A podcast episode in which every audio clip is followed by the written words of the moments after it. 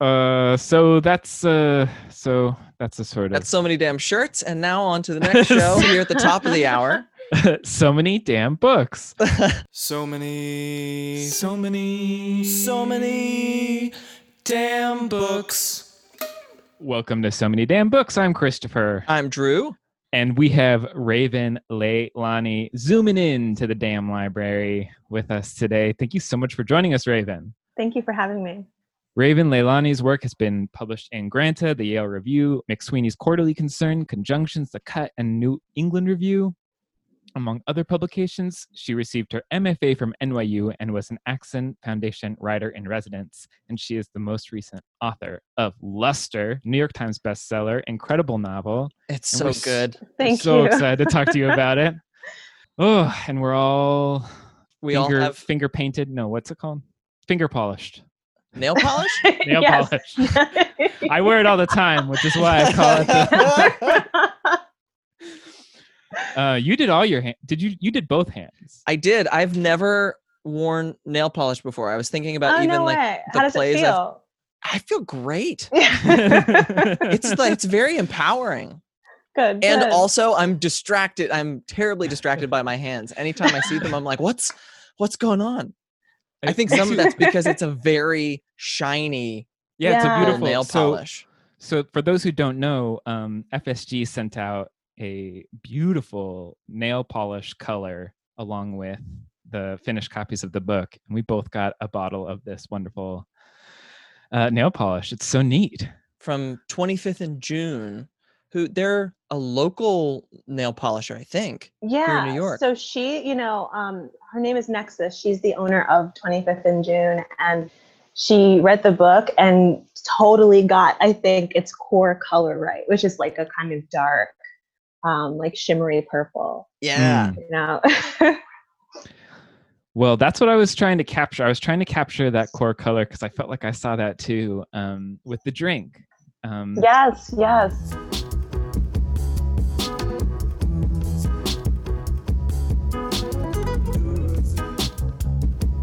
It's so beautiful. I'm calling this the Prismacolor and Tonic because it is this really beautiful indigo. It's this Empress 1908 indigo gin that actually my sister sent me. When I got this purple, I was like, what is this mystery fluid? But it's really good. It tastes good.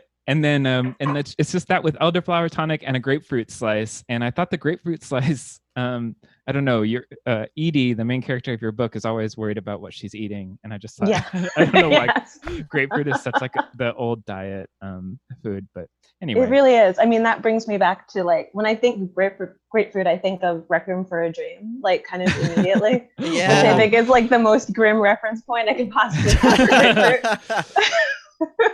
Well, it tastes delicious in this gin and tonic. And so the really cool thing about this indigo gin is once you add some citrus to it, it turns to this light purple and it's really beautiful. And, but the people who at home might not know that the character in your book, Luster, she's a painter as well as all the other things that she is. So I don't know. I just thought that something colorful and unexpected was the right way to go for a drink here. And it was super fun to drop it off. And we're keeping the drinking going in quarantine here. We're figuring it out. Yes. Really, truly, what else can you do? So true. Oh. What else we can do? We can read. We can procure books and look at them and think that someday we'll read them. That's generally what I do. I feel like I always think, okay, I have enough books. I don't do it, and then I do it. Yep. Those are the books that I've read, and then I have an entire shelf over here that's just books that I haven't read, and it looks at me ominously, and I kind of built it to be a little bit shaky. Yeah. So that if I die because they all collapse on me, it is my fault. Okay. I like that way of organizing books. The books that you haven't read yet, mine is just total chaos. I feel like there was sort of a discourse happening recently about like color coordinating books, but I don't know how. Like, I don't know how I would even begin. Oh, even though, right? Like, I should have some sort of eye for that. But... Well, I mean, you know, so maybe we should talk about the books that we're adding to our collection. What'd you buy? Sure. Now.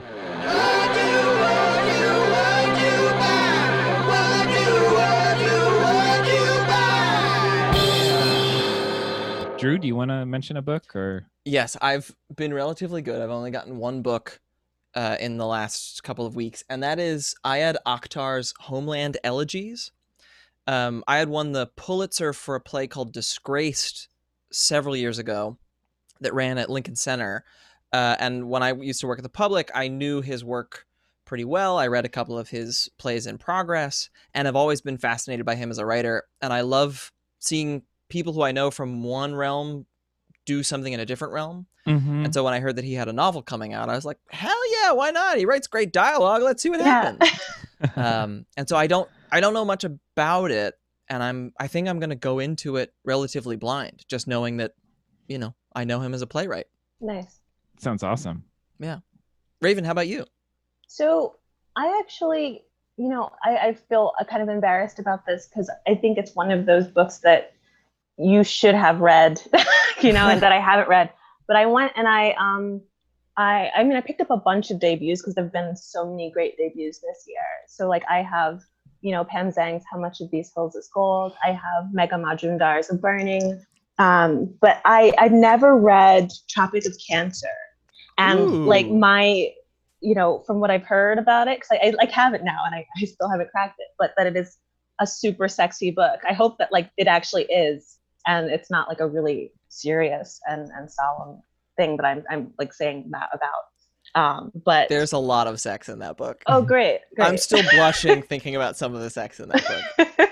So I'm excited to start that. And I got that because I was like, this feels like a necessary, you know, part of the erotic canon. Nice.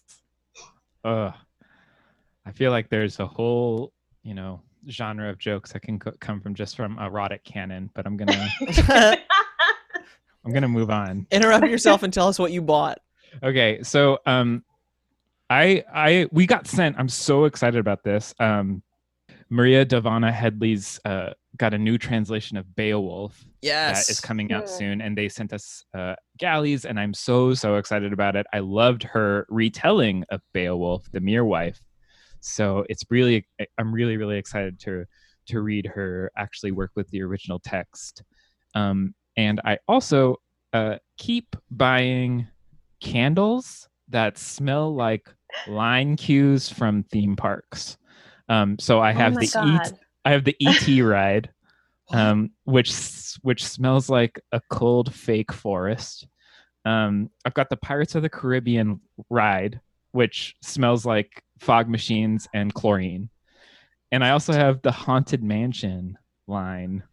And it was so funny. I had the candle lit, and my wife comes into the room, and she didn't know that it was that candle, but she was like, is this haunted room actually stretching? And I'm just like, that's what the candle is. That's incredible. Where would you get a thing like that? There's actually, okay, this is now my new obsession, because there are a bunch of these purveyors of scents that smell like theme park stuff.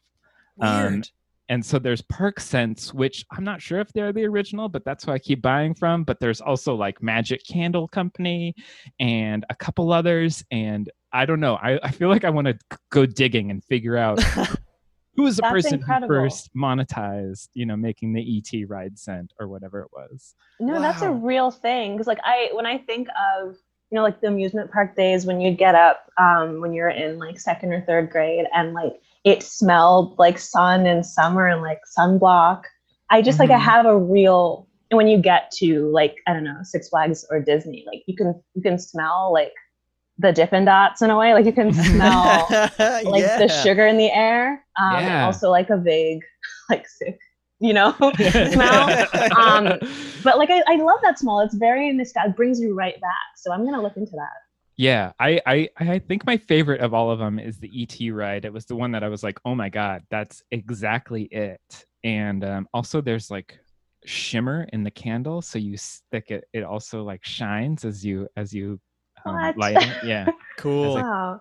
It's so if that catches your imagination, I highly recommend checking this out. Oh golly, so that's what I bought. Nice.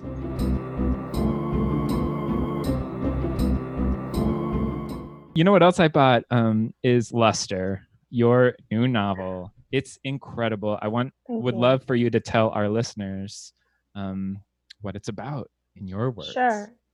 So like I am weirdly still trying to figure out how to talk about it in a nutshell. And each time I articulate it, it's different.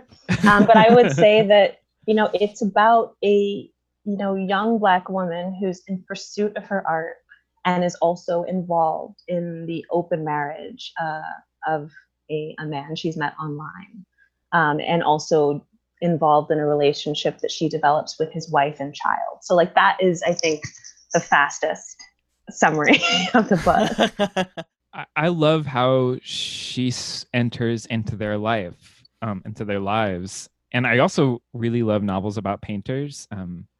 And this description of using art supplies. There's this great novel, The Art Forger by B.A. Shapiro, that has some awesome art scenes, but I love this, what Edie's doing with art in this. And I'm just curious about your relationship to painting and art and working that into your book. Totally. So I started it's weird. I wouldn't call myself like a real painter, but like I started, that was the first creative pursuit I ever like tried my hand at seriously. I went to a really great public high school that had like just a incredible art program. Like I was a teenager and like all of my friends who were kind of on that track, we were all very serious about like our portfolios and like really cared about the art. And for a while I thought that's what I wanted to do with my life. You know, like toward the end of high school, you know, I was assembling, you know, a portfolio that I would then send out. But I just had a come to Jesus moment where I kind of thought, no, I don't know if I can do this for like my life, you know, because there's a rigor that you need and a skill level that you need to really go at it professionally. And with that medium, which is really critique centric, you're like immediately practical about what you can do. And so I stepped away from it, but since it was the first thing I really loved and the first thing that I had to grapple with my own limits around, it's always found its way into my writing, because I think that is a central part of art making, which is, like failure, like that sounds like a bummer, but like, you know, how to grapple with those real limits that you come up against when you're trying to make anything. And in this case, painting, came through in this story. And it is like, it's really fun to write because it is such a tactile and like bodily activity. And also the subject, the general subjects of Edie's painting and my painting, the painting I still do, it tends to be like anatomical kind of portraiture. And I'm obsessed with the body. So I think that was, you know, that was also part of the reason I can't stop writing about it. Wow. I love that. That's awesome. Yeah.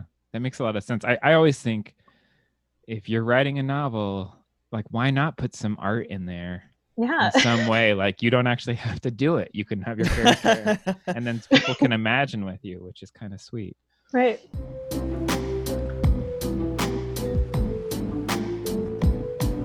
One thing that I really found delightfully unexpected about the novel is how much while it's an intimate relationship novel, it's also poking at these big things that I feel like a lot of people are thinking about around living in cities right now, being a young person living in a city, definitely living in New York right now. Yeah. And I loved how Edie interacts with her office. And she seems like the whole time kind of skeptical of the whole like capitalist enterprise. That's right. Yeah. And without without being like dinner party indelicate about it, how much politics did you feel like you were infusing into the book when you were writing it? I truly like, and this also feels like an inadequate answer, but I think for me writing, I don't really understand my intent or even if the thing is going to come together until I'm like a third of the way through. And to think about like the sort of the politics of a thing, like, you know, I was clearly thinking about my responsibility in depicting a Black woman who's trying to like work her way to meaningful work and in depicting the environments that sort of impede her ability to do that. You know, there are politics, you know, just because of the identities that she kind of, you know, the intersection of the identities. But I don't, like in writing, I feel that to think about, to think too much about that would have limited me or put fear into the writing in a way that wouldn't have allowed me to write as honestly. But yeah, no, I think, more than anything, when I came to this book, I wanted to write a human, like I wanted to create a human portrait around a Black woman who is seeking out human connection and, you know, intimacy and meaning in her work.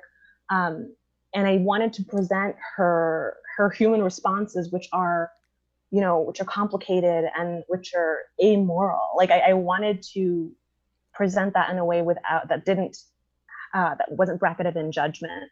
Mm-hmm. And I think to have gone in with like an axe to grind, which I naturally do, right? You know, but like to have gone in that way on the page would have been really, I don't know, would have interfered with that. Mm. You mentioned the intimacy. There's a lot of sex in this book, both good sex and bad. Yeah. And just, I wondered if you had any, you know, cause none of it rings false. None of it, it all feels very intimate without getting so specific that it falls onto the side of like, I don't know what this is. Like, I feel like that's the balance beam of writing sex scenes. I mean, it's really good sex writing and like, there's not a lot of really good sex writing out there. Thank you. How did you hone that and what was writing that like?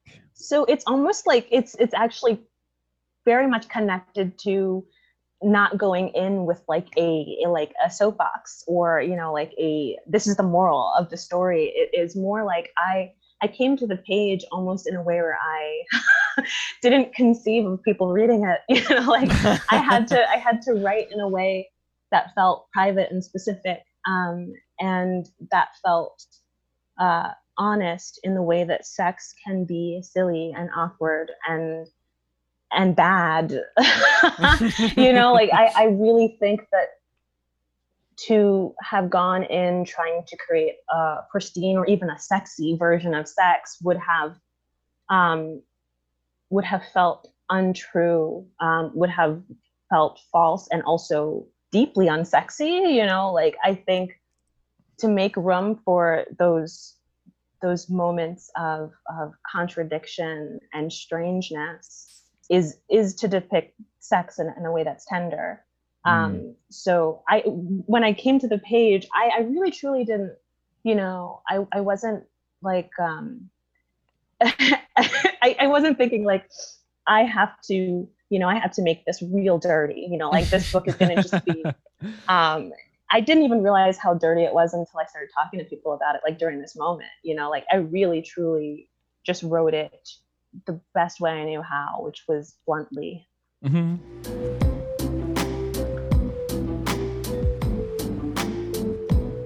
Now that you are dealing with readers, are there any reactions to the novel that you're surprised by?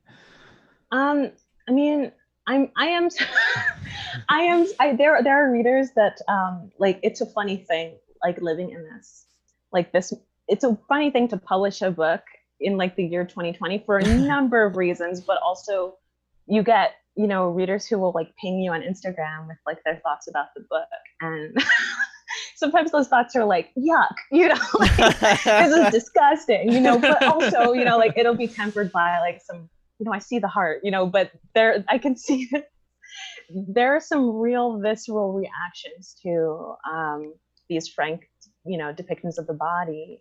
And that, I mean, that did kind of shock me because we all have bodies and like, you know, it feels like just a personal knowledge that is now public, but it surprises me that, that response does surprise me. And also the open marriage in the book has come up in a way where I feel like there are people seeking, you know, answers for me on whether I think it's a moral thing to do, which again, you know, like wasn't truly what I was writing toward.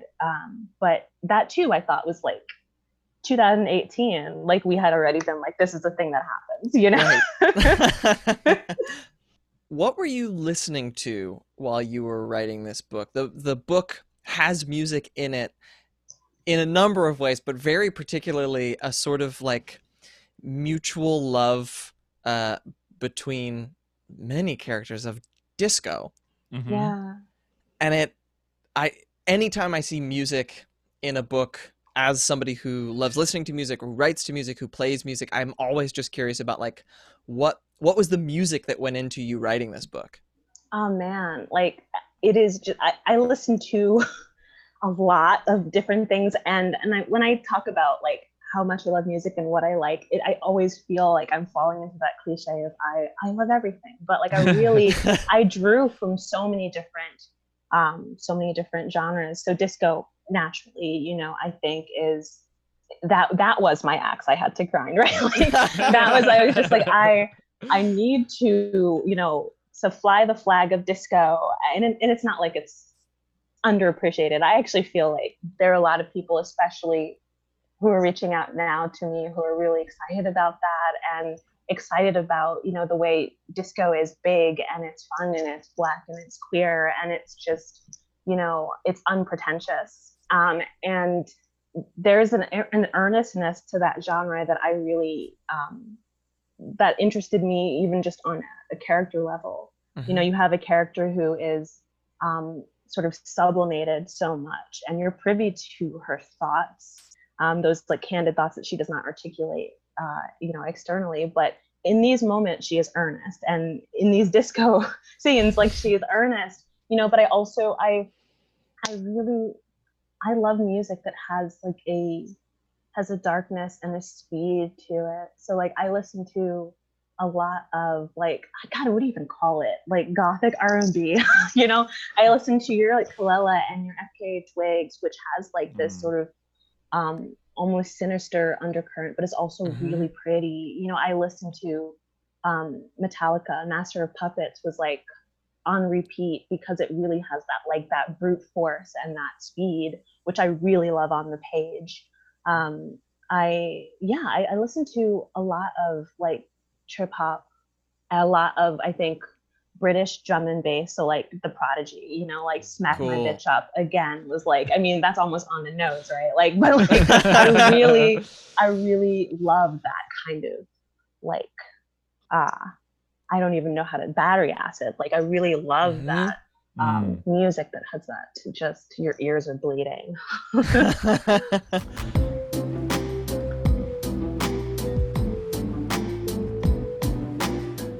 Just to switch gears a little bit, something that I noticed in this book that I feel like no book does, or very few books do, is you track her hunger.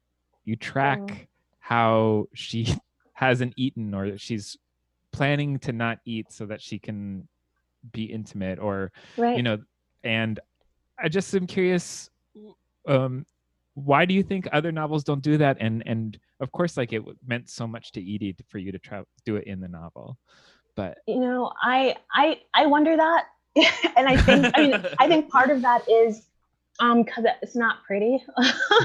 It's not, you know, the drama of the body is it's beautiful, but it's also disgusting. Like, and I don't mean to like that connotation of disgusting, but I mean it really is like it's the kind of drama that is hidden from view in that like it's it's happening to all of us, but like, do we even talk about it? Like, do we talk about it, you know, with our friends? Do we talk about it at parties? You know, I mean, there's a place for talking about your IBS, you know, but like, it was important for me to depict a woman who is situated firmly in her body, you know, where she has, you know, she has a dysfunctional intestinal tract, you know, she has a, like a vagina, you know, like it was important for me to talk frankly about, you know, about especially those really kind of unseen, like acts of curation that women do, right, in order to better present themselves. And the not eating is kind of a part of that, right? She can't eat because she has this date coming up with Eric, and she's being mindful of the sort of dysfunction of her body, and in a like a more symbolic, you know, way, she's really truly starving throughout this book. And that was just one more way to compound that. But more than anything, it was, I wanted to, like with the sex, you know, like I wanted to write a Black woman who is like allowed to be bodily in a way that is uncurated and that is real. I'm thinking of that sequence with where she's delivering lobster bisque. Right. So I have to say, like, that's actually like, I drew that for my own life. Oh, you know, I worked for Postmates for a moment before I moved back to New York to build a cushion. And I never forget, you know, the very first soup delivery I had. Like, it was just a disaster, you know, and in that, you know, chapter, right, I wanted you to feel like the bisque in her socks, you know, like that, the way she moves through the body, you know, through the world, is her body has great bearing on that, definitely, on that mobility.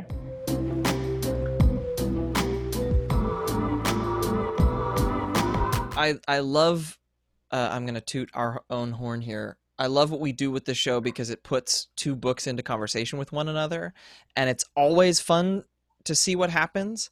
But you brought a book to us that is like a perfect sister novel to Luster, New People by Danzy Senna.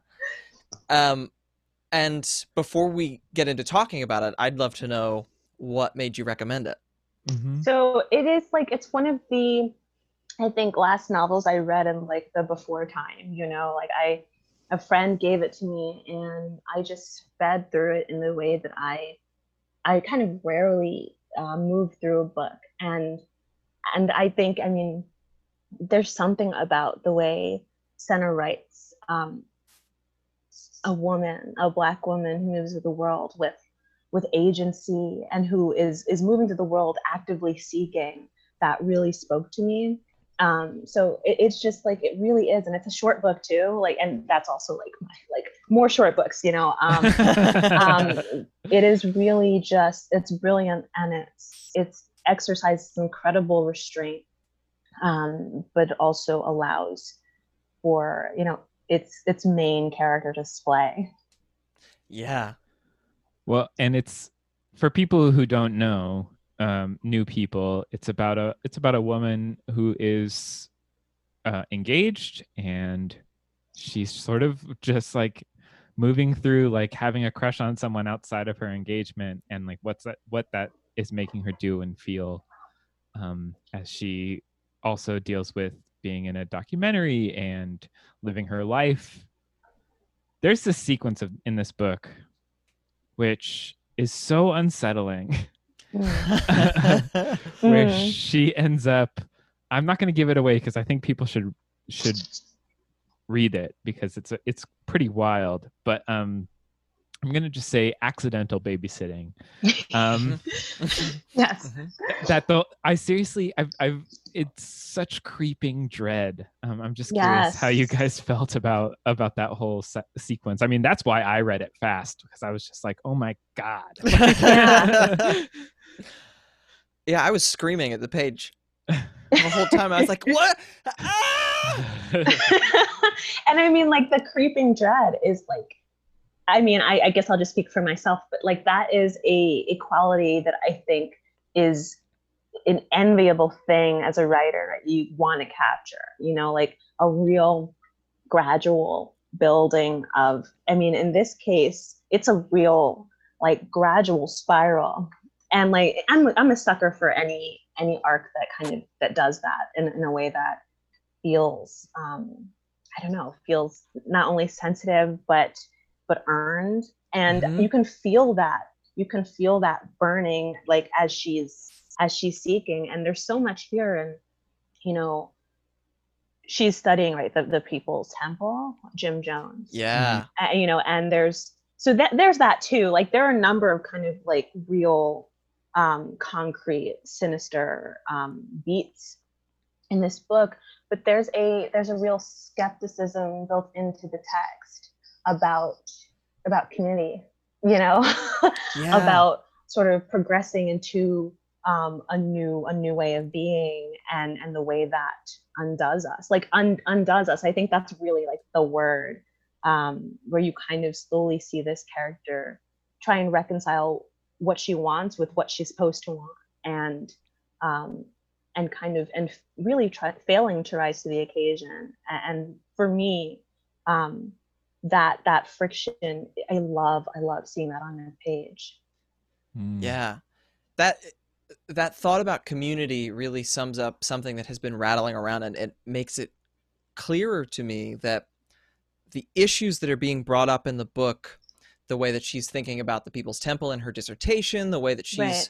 trying to decide whether or not she wants to still get married, right?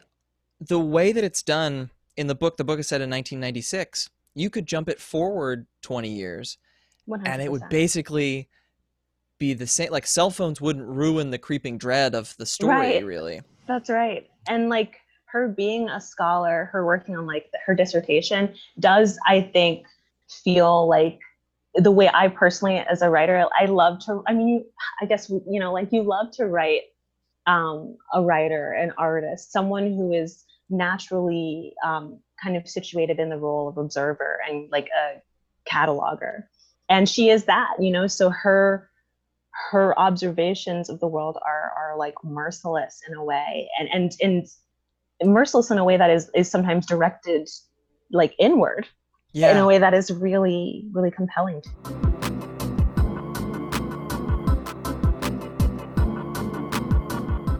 Did you know things about Johnstown before like going into the book, or was she teaching you things about Johnstown as it was going? She was definitely teaching me things. I feel like I know the general things that I think we all know, you know, how it ends. But I didn't think about or know much about the ideologies that sort of drew people in, which it seems like you just think of like a charismatic leader who is magnetic. And then you think of the, you know, sort of, tragic end. But I think that too was important because these I might honestly be getting this totally wrong, but like these ideologies were on their face kind of innocuous, you know, mm-hmm. like, and that is that's really interesting. Mm. Yeah, I definitely had like a another one of those sort of visceral oh no when she runs into her friend who gets her tested for thetans. Yeah. Oh my God. Yeah. With the Scientology, because I also loved that she used that repetitive questioning as like a space to actually go into her own memory. Yeah. And bring that all out, because it ended up being this incredible narrative tool where she could definitely. Go into her memory and then yes. bring us back out. I thought that was so cool. And that is like a real like magic trick. I think like for a writer, I think the flashback is like the hardest thing to do without it feeling totally expository and like outside of the book. But she really kind of, she transitions into those moments where you get to see what made this character. Mm-hmm. In a way that feels natural. But that too, like, you know, that moment where she's drawn into this, you know, this testing, this Scientology you know, group or I don't know, recruitment center, is like, there's an element of this book too that is deeply surreal, you know, like I really appreciate that about books that are able to take enough of a risk on the page to you know, to ask the reader to suspend their disbelief a little bit, you know, like, and she enters these environments, like, you know, the wedding, like the, you know, when she's looking for a wedding dress, or she gets sucked into this recruitment center, or she does the accidental babysitting, you know, she's a wanderer, and like in real life, well, I don't know, actually that could be the point though, that she is kind of granted entry into these places that are kind of inherently hostile, because people kind of afford her that privilege because they, I don't know, they don't see her adequately. But there's a kind of surreal quality to the way her environment swallows her up. Yeah, I mean, there's that scene in the bathroom that is like, there might be a ghost, there might be, it's something in her brain. It's a very eerie, questioning moment that I think, because of all of the other moving pieces, that scene works and it fits, and I never questioned it. Yes. Yeah. And I think it also heightened everything else. Suddenly I couldn't necessarily trust, not the reality on the page. It wasn't like a Shirley Jackson thing where like, oh, maybe this is all in her head. Right. But I definitely was like, oh, I'm in some other world right now. Yeah. Just slightly. That's right. I love the echo reading these books so close together of like, because, in Luster, Edie goes into a space, like she goes into a house that isn't hers, you know, right? That's right. As well, and has this. It's a similar tension, and I guess like casual B&E is just like casual B&E. It's just a good thing to do in fiction, because it brought out this really I don't know. It brought up this really tense atmosphere that just never let up in both books. I think that because it just gives you this sense that this character can really do anything, that they might, that they're both wanderers. They might they might open a door that they shouldn't just because it's there. That's right. Like that is, I'm glad you I feel like you phrased that in a way that I've actually been trying to phrase it. When I talk about that moment in the book and those moments that kind of allude to her capability to do that, which is, it's always really, I think, compelling to follow a character whose actions you cannot entirely anticipate. It's always like, when I was writing this in workshop, you know, before it was like, when it was just a Google Doc, you know, and I would bring my pages to workshop, you know, a fellow like member of my cohort turned to me and he's like, I don't know why I'm scared, you know, but I'm scared reading this. Like, I feel like something is going to happen. And I was like, good, that's good. You know, like, I really, that's what you want. That's what you want, awesome. That creeping dread. Yeah. I mean, there's something thriller-like about it. Although, like, I don't think anybody is going to kill anybody. Right.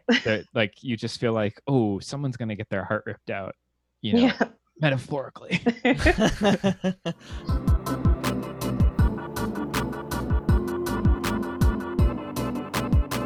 I want to make a more complete list of novels that are set like during an engagement or right before a wedding, because I just read and loved Marie Helene Bertino's Parakeet, and it has some similar like tension about like, will they get married? Will they go through with their wedding? Does the dress fit type of stuff? And I just feel like that's such a rich space for tension and love and all the things that make a novel great. I want to know more about this particular genre, the before the wedding genre. Yeah, I actually, I'm gonna have to put that on my list because I've heard really, really great things about it. I think that my reference point, I guess, which is, I don't know, I feel embarrassed, but like is usually like TV. I feel like there are so many iterations of this tension, like, God, I'm so sorry, but like Grey's Anatomy, Sex and the City, like you put on the dress and she like gets hives, you know, like it's a very, it's like, it's a real it's a rich, it's rich territory for that kind of tension of being a woman and it, you know, experiencing that friction between what you should want and what you do actually want. Yeah, well, especially as these social mores get questioned more and more as we go further, of just like, why do we do this thing? Like, why is the dad giving the daughter away? Like, right. What is that all about? Mm-hmm. Does that still make sense in 2020? Like, do you walk zoomily down your right? And like aisle? In this book, you know, like her seeking, her wanting to, you know, wanting to want the things that she should want, it manifests like in her sex, right? Like the way that she describes sex with her fiance is like it's solemn, yeah. Revolutionary sex. Yeah. And I'm like, oh, what a draft, you know, like, geez. And it's really interesting how that like deferral of desire manifests bodily. And in the case of like my book, I think how it manifests is in a way that is, well, destructive and mm-hmm. and explosive, and in this book too, right? Like ultimately, yeah, yeah. So that is, I love that. I mean, it's hard to compare Eric and Khalil. They're very right. different. They're in very yes. different spaces in very their much. Lives. Very much. But I mean, I guess I'm back on your book, but I mean, writing Eric must have been an interesting challenge, or maybe it was easy to get someone like that on the page. He just seems so unexceptional, but right. Well, that was like important to me, but like to be like an ordinary dude, you know, who's like trying to, I don't know, reinvigorate his marriage, you know, trying to be new and feel joy, but also like subject to the pitfalls that you would normally have in like an arrangement where there are literally two people at opposite ends of life, you know? I think her trajectory, Edie's trajectory is understanding that ordinariness, you know, mm-hmm. Even though the sort of the power imbalance initially excites her. But mm-hmm. I think there's so much that is compelling in the ordinary, you know? So yeah, it was important for me, like even with the wife, you know, that they have jobs, you know, like that they not be exceptionally this or exceptionally that they are just like a family who have jobs, who are trying to like make this marriage work, you know, essentially. Mm-hmm. Yeah. It's, it feels like I just had this thought of The Graduate and the ways that Luster, I don't know, I want Luster to like be the tome that people look at in the same way that they think about The Graduate, where like when my dad talks about The Graduate, he's like, oh, I was very transgressive. And it was like, oh, and that I look at it and I'm like, yeah, okay. This all like, it's a little bit questionable, but like it all makes sense to me. It all feels yeah. natural. And that I could imagine Luster being the kind of book that people point at and they're like, oh, right. Like this was one of the first texts that interrogated this and treated everything about this book naturally. Mm-hmm. Yeah. In a way that I don't know. It feels very exciting to me, the possibilities of storytelling in a world where we aren't fettered by like Puritan mores, you know? Yeah. That was really important to me, that I try and present like these characters in a way that felt humane and non-judgmental, but like it was like in writing this, I just wanted to write toward the ordinary, and in a way like the ordinary for Edie is still quite hyperbolic, you know, because you know her identities have bearing on the way she feels her environment, but you know, I do think too, like on the page, on a craft level, if you are positioning a thing as an extraordinary thing, you are already asking your reader to do a lot of work. Mm. You're asking your reader kind of almost to disbelieve you, and so it's like easier to position these things, which I do believe are ordinary. Mm-hmm. For Edie, like even dressing up like a superhero and going to Comic-Con with her lover and his daughter. It's just like, that's just part of life. Like it's not like, this is just the way things go. At the same time though, like I feel like if you were trying to convince your partner to open up your relationship, I don't know if you would give them luster. I'm not sure. That's right. That's totally this correct. Is what you read, and now come back to me. What do you think? I think they'd be like, I don't think so. And I would say too, you know, the Comic-Con, like that, and that's my authorial hand, like showing, like very much, where I was just like, I have to write about Comic-Con. I have to get this in here. Where I wanted, like the disco, to write about a thing that feels deeply earnest, and that I personally really love. Okay, I love that piece. Have you dressed up to go to Comic-Con? 100%. I didn't my first time, but my second time I went, I dressed up. Have you ever watched Venture Brothers? Mm-hmm. Yeah, I dressed up as Dr. Girlfriend. Yeah, oh, cool. I love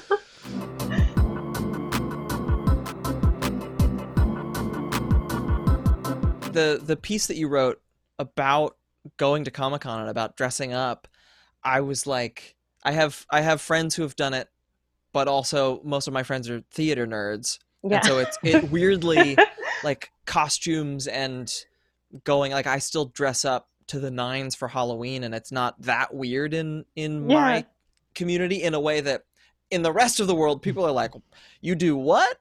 And a bunch of my friends who did not know you were a novelist were sending that piece around, and they were like, this is so cool. Amazing. It felt like the first time it was being treated like something normal.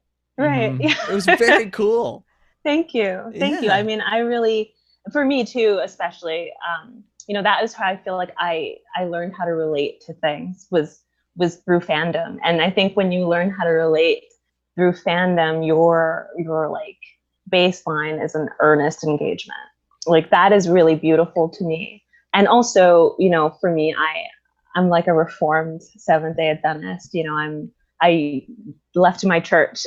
And so I think fandom was one of the things that filled that God hole, you know, and because it really is like, it is one of those things that is like adjacent to worship. It's like a real belief in the fantasy, and it's a vulnerable thing, you know, to be that overt in your, you know, in your love and, you know, your fandom. Yeah. Well, maybe we should switch over to some other things we're earnestly fans of, and recommend a couple things. Yeah, let's do it.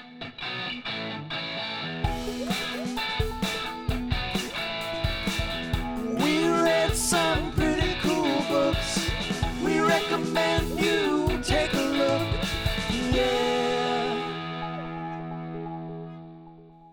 look. Drew, do you want to start us? Sure. I just read and devoured. I always read graphic novels very quickly. I read them in a single sitting, and I love doing that. And Joe Hill got to run a little imprint at DC Comics for like the last year called Hill House Comics. And he wrote one, and he commissioned some other writers to write a couple. And I've now read 4 of them. They are all amazing, but the best one by far, proving that she can do literally anything, Carmen Maria Machado's The Low, Low Woods, illustrated by a woman named Dani, not my wife. It is these 2 teenage girls living in a central Pennsylvania town that's a little bit based on Centralia, where there's like an underground mine fire. Mm-hmm. This is one of those things that I grew up outside of Philadelphia. I visited Centralia several times as a child. And so it's like, there's a big resonance for me of like, oh yeah, that's a spooky place. This story deals with consent and feminism and the patriarchy in like classic gothic ways, in body horror ways, in completely inventive, new spooky ways. I was astonished at what could be done in the bounds of a graphic novel. And I think that that is incredible. So much down to just how much of a genius Carmen is. Yeah. I have already ordered a couple copies to give to friends for Halloween. Cause it's just like, they're all the people where I'm like, no, trust me. This is the graphic novel. This is the nice. Time. It's so great. They're nice. All great too. If you like spooky comics, I'll list them all on our website because I can't remember the names of all of them right now. But the website is so many damn books.com. Raven, do you want to? Yeah. So is it okay if it's just like a thing? Yeah. Okay.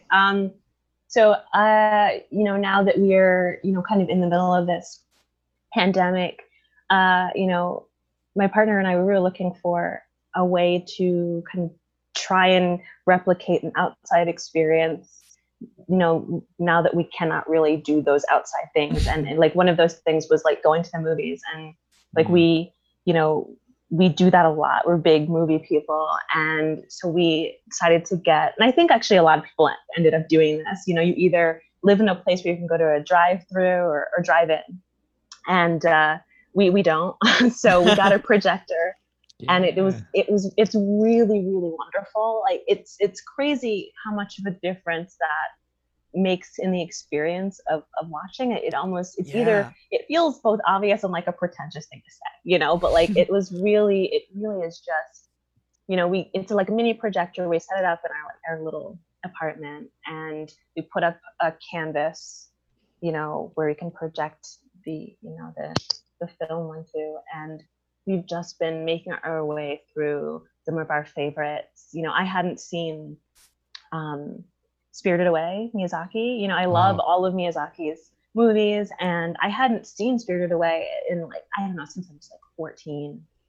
And kind of watching that projection, seeing it kind of up there, and it's just, first I think it's the, it's the material. Mm-hmm. It's a really beautiful, like extremely intricate illustration, like the being sucked back into that almost like that folkloric beauty, and seeing it, like being able to experience that at home has been really, really wonderful, kind of a way to experience what I assume we won't be able to experience for a while. Yeah, that's awesome. Yeah, that's super great. I miss going to the movies so much. It was like a once or twice a week thing for me. So yeah, it's very sad that we don't have that now. Christopher, do you want to recommend something? Yeah, I want to recommend a couple of things. One is it's a thing. Polar Seltzers has released again their mythical flavors. And they are flavored unicorn kisses, dragon whispers, mermaid songs, and Yeti mischief. Oh boy. Yes. And they're all like really like silly on the can. And they're also 8 ounces. So they're tiny and they're adorable. And there's these little, just like tiny piece of magic for your day. And Fresh Direct, if you're ordering groceries, has all of them. And I love pulling them out, and they've got like, it reminds me of actually the Thai Beanie Babies poem. Like there's a little story about like how the magic of seltzer got infused into these characters' lives. Oh my God. It is completely delightful. So Polar, this is not sponsored. I wish it was. Send us some. But it's, I highly, highly recommend getting some of these seltzers because it's really, really nice. And I think my favorite is Unicorn Kisses, followed by Yeti Mischief. What is Yeti? Can I ask, what is Yeti Mischief? Yeti Mischief has like sort of a it's like the hardest to describe. It's like sort of piney almost. Yeah, okay. All right, that seems right. Yeah. That feels like the most dangerous title. Yeah. Yeah, there's a whole world. I mean, there was a couple that they only released a couple years ago and they didn't bring them back. Pixie Lights and Minotaur Mayhem. Yes. Oh, God. Which is just like, oh, I'd love a glass of unicorn kisses and Minotaur Mayhem. This is the next thing, is I need to start mixing them together and seeing what magic happens. And then the other thing I want to recommend is I love Tamara Shopson's work all across everything. I think she's incredible, but she designed this 5-year diary, which I have finally gotten through a whole year. And now I am coming back into like a second year and seeing how my days are lining up. And so the way that a 5-year diary works is it's only got a few lines on each page and it's just the date. It doesn't say like what day of the week it is. So it'll just be like August 20th. And then you'll see all your August 20ths for 5 years. Oh, I love that. Wow.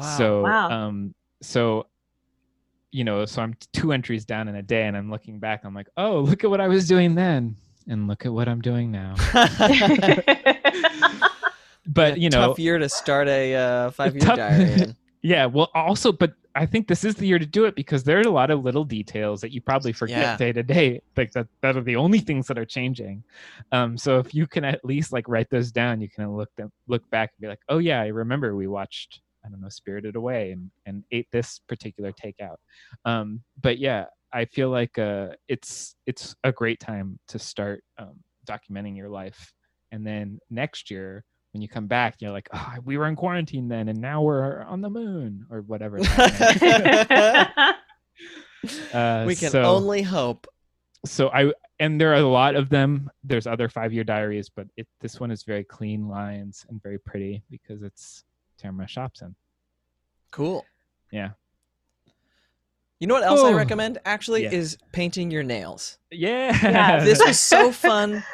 Specifically, guys, just do it. You can just try it. Yeah. We're in quarantine. Nobody needs to see it. You can use nail polish remover and take it right off. It's very fun.